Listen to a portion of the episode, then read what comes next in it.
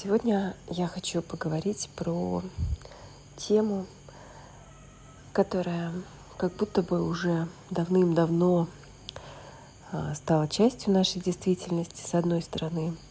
С другой стороны, по-прежнему а, как будто бы этому уделяется недостаточно внимания. Да? И пока я готовила этот подкаст и доклад на конференции на, этой на эту тему, я сталкивалась с тем, что не так много этому уделяется внимания, хотя, казалось бы, а, что может быть более актуальным, да, сколько там уже, чуть ли не одна треть семей, это семьи, в которых женщина а, без партнера самостоятельно воспитывает ребенка.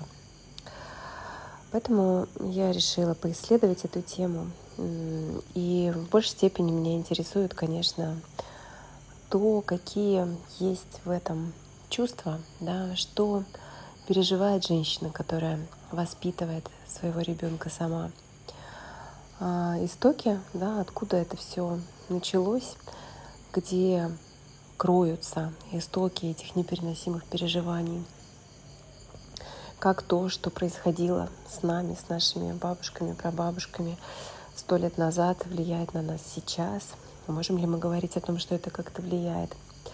Поэтому сегодня тема такая не совсем форматная для моих подкастов, но тем не менее кажется важным об этом говорить, поэтому а, я решила про это тоже рассказать. А, важно еще то, что многие женщины, которые остаются сами с собой, наедине с собой в своем материнстве, они как будто бы чувствуют некую изоляцию, да. И мне кажется важным э, говорить об этом, в том числе и для них, чтобы они, возможно, почувствовали какую-то поддержку, да, через, э, в том числе, этот подкаст.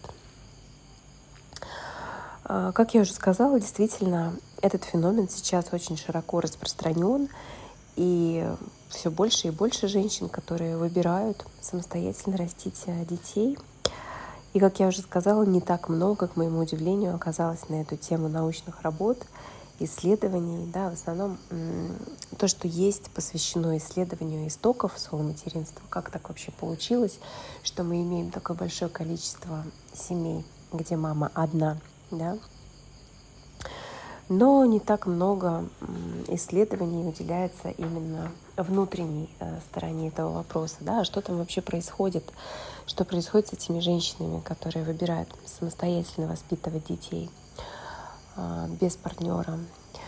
Э, здесь, конечно, важно отметить то, что вокруг этой темы очень много такого заряда, да, то есть с одной стороны, сами женщины это провоцируют, да, они как будто бы настаивают на том, что мы такие же а, полноценные, наши семьи такие же полноценные, да, не нужно тут с нами возиться и говорить, что Ой, мы какие бедные, несчастные, да, все у нас в порядке. То есть, с одной стороны, сами женщины это а, как бы настаивают на этом, да, что не нужно какого-то повышенного внимания уделять. Но с другой стороны, как будто бы а, это же и становится некой ловушкой, потому что очевидно, что а, там достаточно тяжело да, самостоятельно, без партнера справляться а, с таким количеством функций одновременно, да, и материнской функции, и родительской, и отцовской, обеспечивать и материальное благосостояние, и эмоциональное, да. Это, в общем, достаточно объемная, большая задача, и неудивительно, что а, у женщин так много в своем материнстве оказывается непереносимых чувств, да, на которых я и хочу сегодня сфокусироваться а, и поисследовать чувства. Да, вина, отчаяние, стыд. Три таких основных, самых заряженных да, кита, так скажем, а, в своем материнстве. Но прежде чем я перейду к этому исследованию, я хотела бы поделиться коротко результатами опроса. А, как известно, у нас а, а, на смену слову «мать-одиночка», которое так долго было распространено и которое имело такую резко негативную окраску, да, женщины не любили это слово, и на смену ему придумали другое слово «соло-мама», которая как будто бы смягчает эту коннотацию, да, и дает немножко другой разворот, другой взгляд, да, что это не мать-одиночка, это не та, кого нужно жалеть, спасать, какая-то беспомощная, незащищенная, обделенная, да, а это соло-мама. То есть соло — это а, не, не что-то обидное, да, соло — это просто кто-то, кто солирует, да, кто сам исполняет всю партию целиком, в одиночку, да, и как будто бы это слово должно было снизить а, вот эту негативную смысловую нагрузку, которая накладывалась на само это понятие. Но а, как на самом деле, решила я выяснить и провела опрос в сообществе Facebook. Попросила всего один вопрос задала, да, какая первая ассоциация возникает у вас в связи со словом «соло-мама». И более 200 человек под этим постом а, что-то написали. Кто-то писал ассоциацию, кто-то писал свои комментарии, что он думает по этому поводу. А, так или иначе, это оказалось достаточно а, большое исследование, да, и гораздо больше мне дало материала для изучения, чем я предполагала. Я не буду здесь подробно на этом останавливаться. Если будет интересно, то я подробнее об этом рассказываю в своем докладе. Можно будет посмотреть его видеозапись, но здесь я только результатами поделюсь. 65% а, человек по-прежнему ассоциируют а, это понятие с чем-то тяжелым, одиноким, депрессивным. 65% опрошенных а, давали такие ассоциации. Одиночка, тяжело, трудно, усталость, безнадега, безысходность, сама одна – а вторая по распространенности категория – это ответы прямо противоположные, связанные с представлением о соло-материнстве как о свободном, счастливом, радостном и легком. То есть такие ассоциации мне давали как счастье, независимость, свобода, всемогущество, смелость. И важно здесь отметить, что в основном такие ответы давали женщины, а, большинство из которых сами являются одинокими матерями или прошли этот опыт в прошлом. 25% ответов было таких. А, отдельно отмечу ассоциации, которые были связаны с детьми, соло-матерей. Неполноценный ребенок, новый пациент растет, несчастный ребенок, тяжело ребенку. 2% а, опрошенных давали такие ответы. А, основные, остальные ответы в основном были нейтральными. Выбор, решение, ответственность. Это 20% опрошенных. А,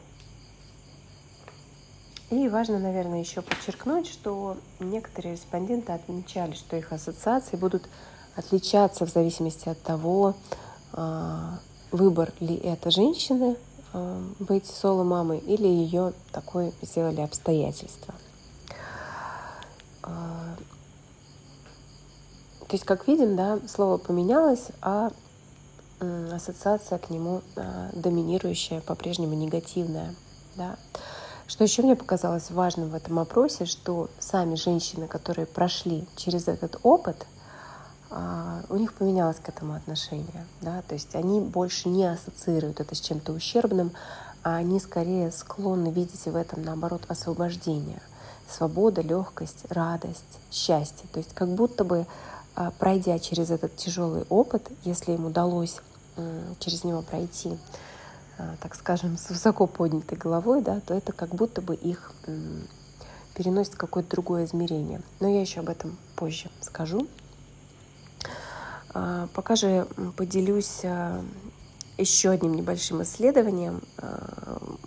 Фокус-группа из пяти человек у меня была а, женщины, которые сами воспитывают а, своих детей.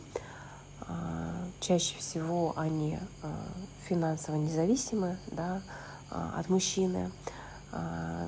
У меня было пять женщин, которые со мной поговорили, дали мне интервью при подготовке этого исследования. Пять из пяти — это либо женщины, которые эмигрировали, либо женщины, которые активно путешествуют. Возраст их детей от двух до шести лет — а, и для троих из них э, самостоятельное материнство было изначально личным выбором. Для двух других личным выбором стало расставание с мужчиной, а, союз с которым не приносил удовлетворения. И я буду ссылаться на них, на их истории а, по мере своего э, рассказа, да, какие-то цитаты буду приводить анонимно, без имен, да, просто какие-то выжимки. Книга есть такая у Сьюзан Шварц «Отсутствующий отец и его влияние на дочь». Она посвящена теме того, как отсутствие отца влияет на эмоциональное благополучие девочки. И она там пишет о том, что отсутствие отца заставляет девочку расти в постоянной концентрации на том, чего нет. Вот цитата из этой книги. Если отец эмоционально отсутствует или физически недоступен, образуется вакуум, вызывающий недоумение и пустота, которая заполняется различными невзгодами. И я осмелюсь предположить, что аналогичным образом, вероятно, происходит и с женщиной, которая остается без партнера, если она сконцентрирована на его отсутствии. Традиционно предполагается наличие двух родителей – матери и отца. И если одного нет, то на этом месте как будто образуется воронка, которая концентрирует вокруг себя и засасывает всю психическую энергию. На месте отца оказывается своего рода черная дыра, на которой часто зафиксировано внимание а, как ребенка, так и его матери.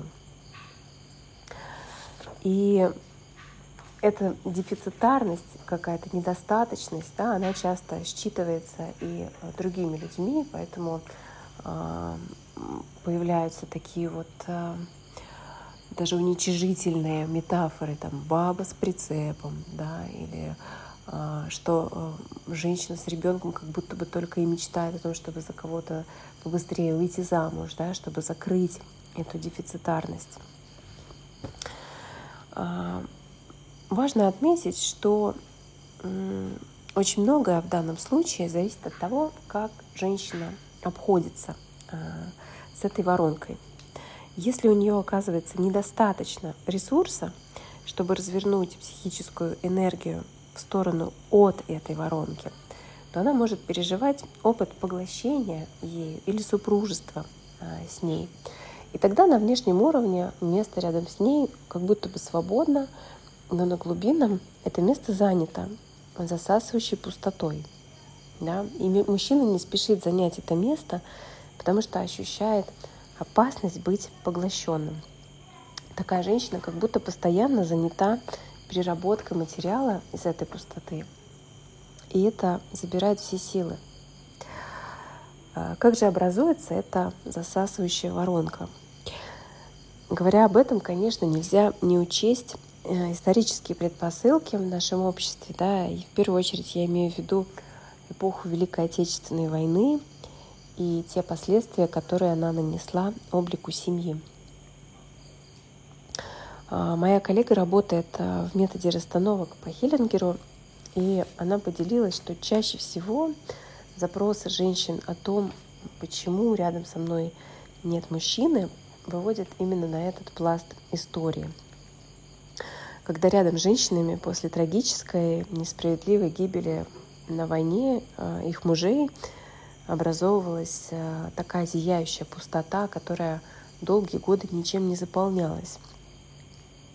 На месте мужчины, который не вернулся, оказывалась э, пустота, которой было адресовано множество непереносимых, противоречивых чувств. С одной стороны, это отчаяние от утраты и необходимость справляться самой. Это боль, агрессия, которая часто не осознавалась, вытеснялась, да, потому что как можно злиться на того, кто умер. Чувство вины перед погибшим а, мужем за то, что на его место придет кто-то другой, ощущение себя предательницей. И важно отметить, что все эти чувства в той или иной мере по-прежнему а, присущи, переживания этих чувств присущи женщинам в их соло-материнстве. Почему это важно, я еще скажу чуть позже. А, важно здесь остановиться и а, отметить еще и то, что очень часто, практически всегда, не было места проживанию этих чувств. Да? То есть в послевоенные годы а, вся психическая энергия женщин была сосредоточена на выживании. Да, как сделать, а, а, из чего приготовить сегодня еду, если из продуктов только картофельные очистки, или как сделать так, чтобы не знаю, вывести в шеи у детей, да, потому что мы там уже несколько месяцев не мылись, потому что негде. Да, вот такие были вопросы. И когда, если смотрим пирамиду Маслоу, да, когда на базовом уровне потребности не удовлетворены, то до эмоционального и духовного там даже думать об этом э, некуда, да, э, нет для этого места. Но поскольку э, наши эмоции не исчезают бесследно, да, они скапливались где-то внутри, да, и в аналитической психологии мы говорим о таком явлении, как трансгенерационная травма, то есть та, которая передается из поколения в поколение. То есть то, что не смогли прожить и допрожить бабушки и прабабушки, разворачивается в следующем поколении. Да? Я еще к этому вернусь чуть позже. А, современные женщины таким образом можно предположить, что в своем соло-материнстве они допроживают деструктивные сценарии своих прабабушек. Да? То есть то, что те не смогли прожить а, тогда, после, в послевоенные годы. А, что еще важно здесь отметить, что следующее поколение мужчин, которые родились после войны, так или иначе несли на себе эти проекции. То есть они должны были стать на место тех, кто умер, кто э, пропал без вести, да, был убит. То есть э, встать как будто бы на место этой воронки. И неудивительно, что она часто засасывала и их.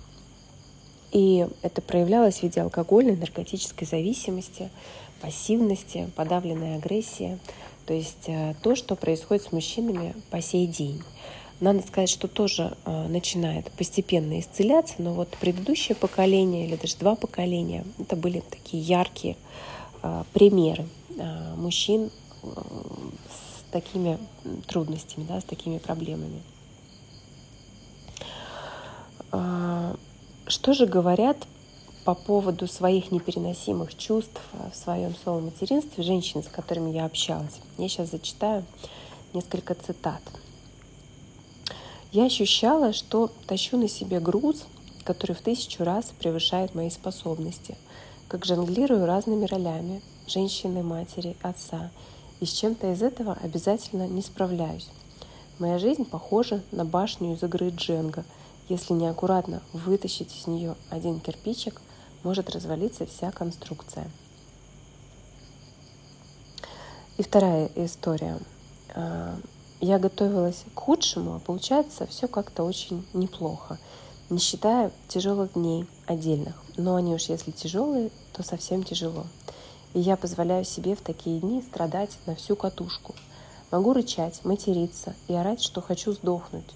Хотя, конечно же, не хочу. Просто этот выплеск придает мне сил, и я дальше нормально справляюсь.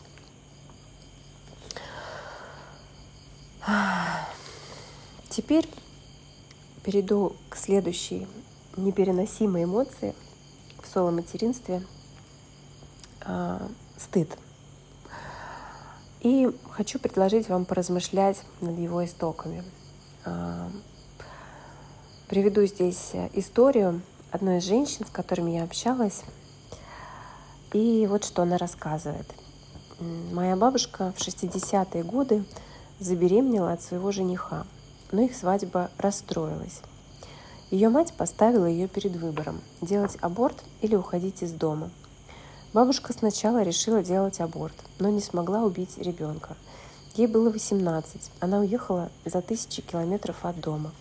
Работала на строительстве железной дороги – родила ребенка в вагончике для рабочих и первые три года так и жила вместе с младенцем, подрабатывая, где придется, и скитаясь по стране. Эта история произошла чуть больше 60 лет назад, то есть практически в наши дни. Женщину, которая забеременела вне брака, выгнала из семьи ее собственная мать.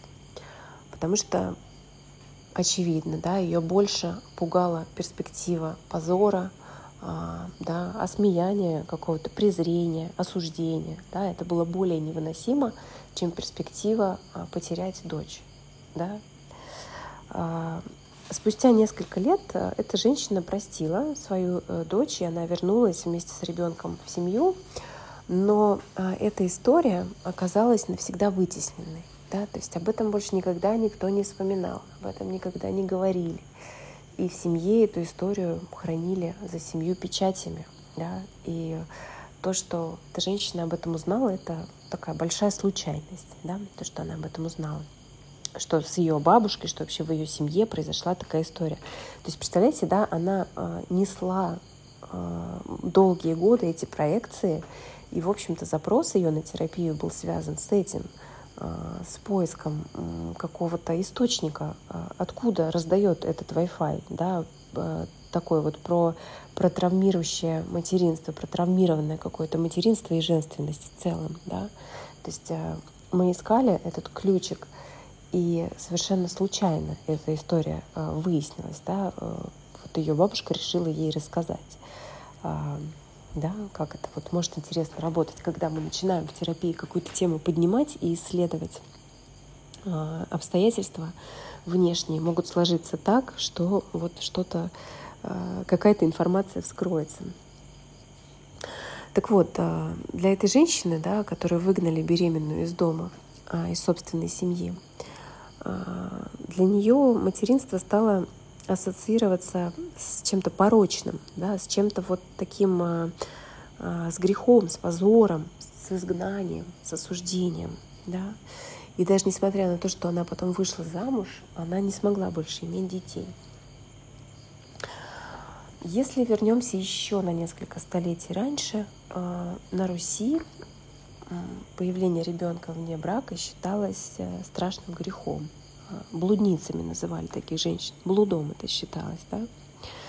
В таких случаях ребенок всегда оставался с матерью, и ответственность за него и за этот блуд э, тоже лежал на ней. Э, таких женщин не пускали в церковь, их детей отказывались крестить. И часто женщины принимали решение от таких детей избавляться, чтобы не носить клеймо распутницы если они себя уже запятнали э, внебрачным ребенком, то она больше не имела шансов выйти замуж и создать семью. И либо она всю жизнь оставалась в доме матери, либо ее изгоняли. Так случилось, э, собственно, вот с этой женщиной, с ее бабушкой, да, вот в истории, которую я рассказала. Часто такие женщины старались скрыть свою беременность до родов, чтобы родить ребенка и подкинуть его в церковь, потому что по статусу подкидыш э, был выше незаконно рожденного ребенка.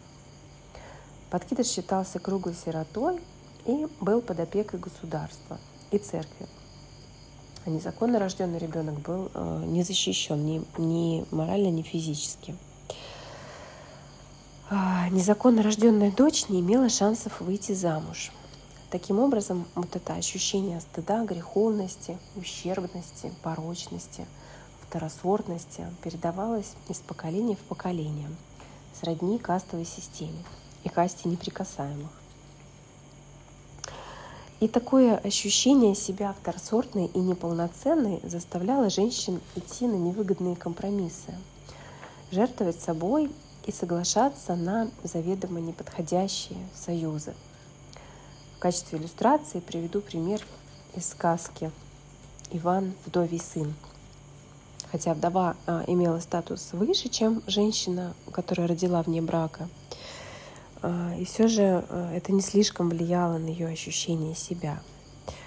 В этой сказке к ней хват, а, сватается купец, который известен тем, что он замучил голодом двух своих предыдущих жен – и женщина ему отвечает, подумала, подумала вдовица, худая про жениха, слава катится, а идти надо. Чего станешь делать, коли жить нечем? Пойду, каково самой горько не приведется, хоть сына проращу. И здесь что, стоит отметить, что такая позиция жертвования собой становится все менее популярной среди женщин сегодня – они, наоборот, склонны выбирать личное эмоциональное благополучие, свободу принимать решения, а, чем какие-то материальные гарантии, да, которые может дать союз с мужчиной, который эмоционально неудовлетворительный. То есть терпеть, стиснув зубы, чтобы там были деньги, не знаю, на колготки или на сапоги, вот это вот а, все реже и реже да, наблюдается у современных женщин. А, ну и что еще наполняет соло материнства до краев, это, конечно, чувство вины. А, важно, что это не только для соло материнства типично, да, а для материнства в целом. есть даже такая шутка, что родился ребенок, а вместе с ним родилось чувство вины. А, но здесь оно как будто бы более концентрированное, да. Очень много поводов оказывается, чтобы себя винить. То есть, если, опять же, это связано вот с этим а, жонглированием ролями, с тем, что а, я должна быть и матерью, и отцом, и зарабатывать, и давать э, тепло и любовь, да, и где-то что-то из этого обязательно проседает, да, и тогда, если я хорошо зарабатываю, но мало э, ребенку уделяю времени, то вина, да, если я э, нормально уделяю времени, но при этом плохо зарабатываю, вина, да, что у него нету там хорошего садика или красивого, там, не знаю, велосипеда. А если и с тем, и с другим получается справляться, то вина за то, что у ребенка нет отца, да, за то, что он э, в неполноценной семье вырастает. И часто у женщин еще э, вина по поводу того, что ребенок не получит какую-то позитивную программу семьи, и это в будущем обязательно скажется на его личной жизни. Да? Если мы даже посмотрим сказки, мы часто в аналитической психологии обращаемся за аналогиями к сказкам и к мифам. Почему? Потому что это э, такой архетипический, символический материал, очень важный. Да? И если мы посмотрим сказки, то, например, Красная шапочка, которая попадает в итоге к волку, э, дочка одинокой мамы, и дюймовочка тоже, да, которая похищает э, жаба в невесты для своего сына. А, и вот несколько цитат приведу здесь из женщин, с которыми я общалась. Когда мы расставались, нашей дочери был год, и вина была моим чувством номер один, что я забираю отца у ребенка. Это была агрессия, направленная на себя. Было больно от того, что я не справилась, и теперь у моего ребенка не будет позитивной программы отношений. С другой стороны, я чувствовала, что если будут мама и папа, которые постоянно ругаются, это тоже не лучше. Жертвовать ради ребенка – это не то, чего я хотела для себя. Такое я тоже видела. Мои бабушка и дедушка постоянно грызлись, как кошка с собакой, но не разводились. Я прожила с ними три года и чувствовала, что в таком эмоциональном климате очень тяжело жить. А, и вторая цитата. Я мечтала, что сделаю для своего ребенка главное – дам ему счастливую и полноценную семью. У моей мамы это не вышло, у бабушки не вышло, но у меня-то уж точно выйдет. Я свысока смотрела на одиноких мам, пока сама не повторила этот опыт. Если мы обратимся к книге Джеймса Холлиса «Душевные омуты», а, он выделяет три типа вины. Одна из них — это вина как форма ответственности, другая вина как мнимая защита от страха, и третья экзистенциальная вина, присущая нам просто потому, что мы ощущаем свою причастность к человечеству, в котором происходят жестокие, порой чудовищные, несправедливые вещи.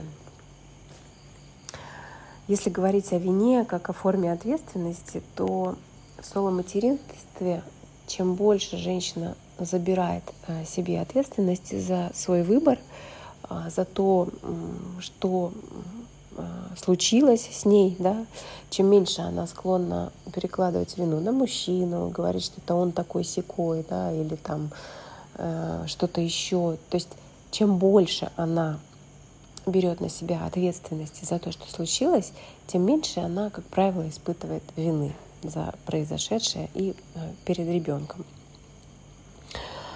А, и по Холлису закономерное развитие личности как раз и включает а, признание соответствующей вины. Для него это значит принять на себя ответственность за последствия своего выбора, каким бы бессознательным в свое время он не был. Да? А, другой тип вины — это вина как защита от возрастания страха. И по Холлису такая вина — это побочная реакция на переживание тревоги, которая сливается с ним настолько, что перестает отличаться. В случае с материнством это тревога о том, что я не справлюсь, что не на кого опереться, что только меня и моих усилий недостаточно, что если что-то со мной случится, то моему ребенку не на кого больше положиться. И это чувство вины становится защитой от переживания этих глубоких страхов – Истоки же этих переживаний и страхов, как подчеркивает Холлис, находятся в ранних детских переживаниях. То есть формируются задолго до того, как женщина принимает решение воспитывать ребенка без партнера. И это же подтверждают и женщины, с которыми я общалась. Приведу цитату. «Вина, отчаяние, стыд — это же не только про соло материнства. Это про мою жизнь в целом. Я чувствовала это еще до того, как стала соло-мамой. Просто в материнстве эти программы жертвы проживаются интенсивнее. И в таком случае э, можем ли мы говорить о том, что э, соло-материнство — это неосознанный выбор, как думают многие женщины, а закономерное следствие того, что женщины э, не получали достаточно любви и заботы в своем детстве, что из поколения в поколение им передавалась вот эта коробочка с непрожитыми эмоциями, с болью, с каким-то постоянным напряжением, с отчаянием, с виной, со стыдом. Да? И во взрослой жизни они делают выбор воспитывать ребенка без партнера просто потому, что им привычно – жить в этих тяжелых чувствах. Да? И они во взрослой жизни создают себе необходимые декорации, чтобы снова и снова это проживать. То есть а, в этом ключе мы можем рассматривать зооматеринство как а, такую попытку психики исцелиться. То есть вот эта коробочка с тяжелыми чувствами, которая из поколения в поколение передается — а, и никто ее не открывает, потому что нет ресурса туда а, заглядывать, открывать это и доставать это и распаковывать. Вот в какой-то момент она приходит к женщинам нашего поколения, и здесь уже а, кто-то находит в себе силы это открыть, да, то есть взять на себя такую ответственность за исцеление трансгенерационной коллективной травмы, которая сформировалась много десятилетий назад. Да? А, то есть сейчас у нас более или менее закрыты базовые потребности. Да? У нас есть где жить, есть что есть. И тогда, а, поскольку эти потребности оказываются закрытыми, появляется возможность реализовывать какие-то другие потребности, а, эмоциональные, да? то есть проживать то, что нуждается в проживании. А, вернемся к образу воронки, который я предложила в начале. Той воронки, которая появляется на месте отца в семье, где ребенка воспитывает одна мама. И, как я уже говорила, один из способов с ней взаимодействовать – это кормить ее своим вниманием, негативными чувствами, фокусироваться на том, чего нет. Но сейчас мы видим, как все больше женщин выбирают обходиться с ней иначе. И если женщине удается переработать сложные чувства, которые возникают у нее, то эта черная дыра становится не поглощающей, а питающей. И вот что об этом говорят сами женщины. У меня есть вера, что когда я пойму, что мне нужно в себе изменить, то будет становиться легче и легче. Просто потому, что я двигаюсь в нужном направлении. Или еще одна цитата. «Я не знаю, как я выжила. Мне было очень тяжело. После родов у меня началась послеродовая депрессия. Потом был ковид, и почти все это время я была с ребенком один на один.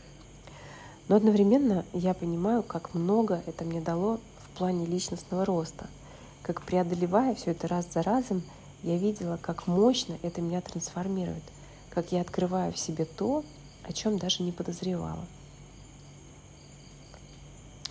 И еще одна цитата. Если говорить про мои ассоциации с соло-материнством, то мне сейчас пришел образ. Я в путешествии поднимаюсь по лестнице, и у меня там и рюкзак, и ребенок, и коляска на плече. И мы вместе поднимаемся. Это мое соло-материнство вкратце. Эта воронка, которая разворачивается в соло-материнстве, может оказаться одновременно и стимулирующей, и засасывающей, в зависимости от того, хватит ли у женщины ресурса развернуть ее в обратную сторону, в свою пользу, заставить ее работать на себя, а не против себя.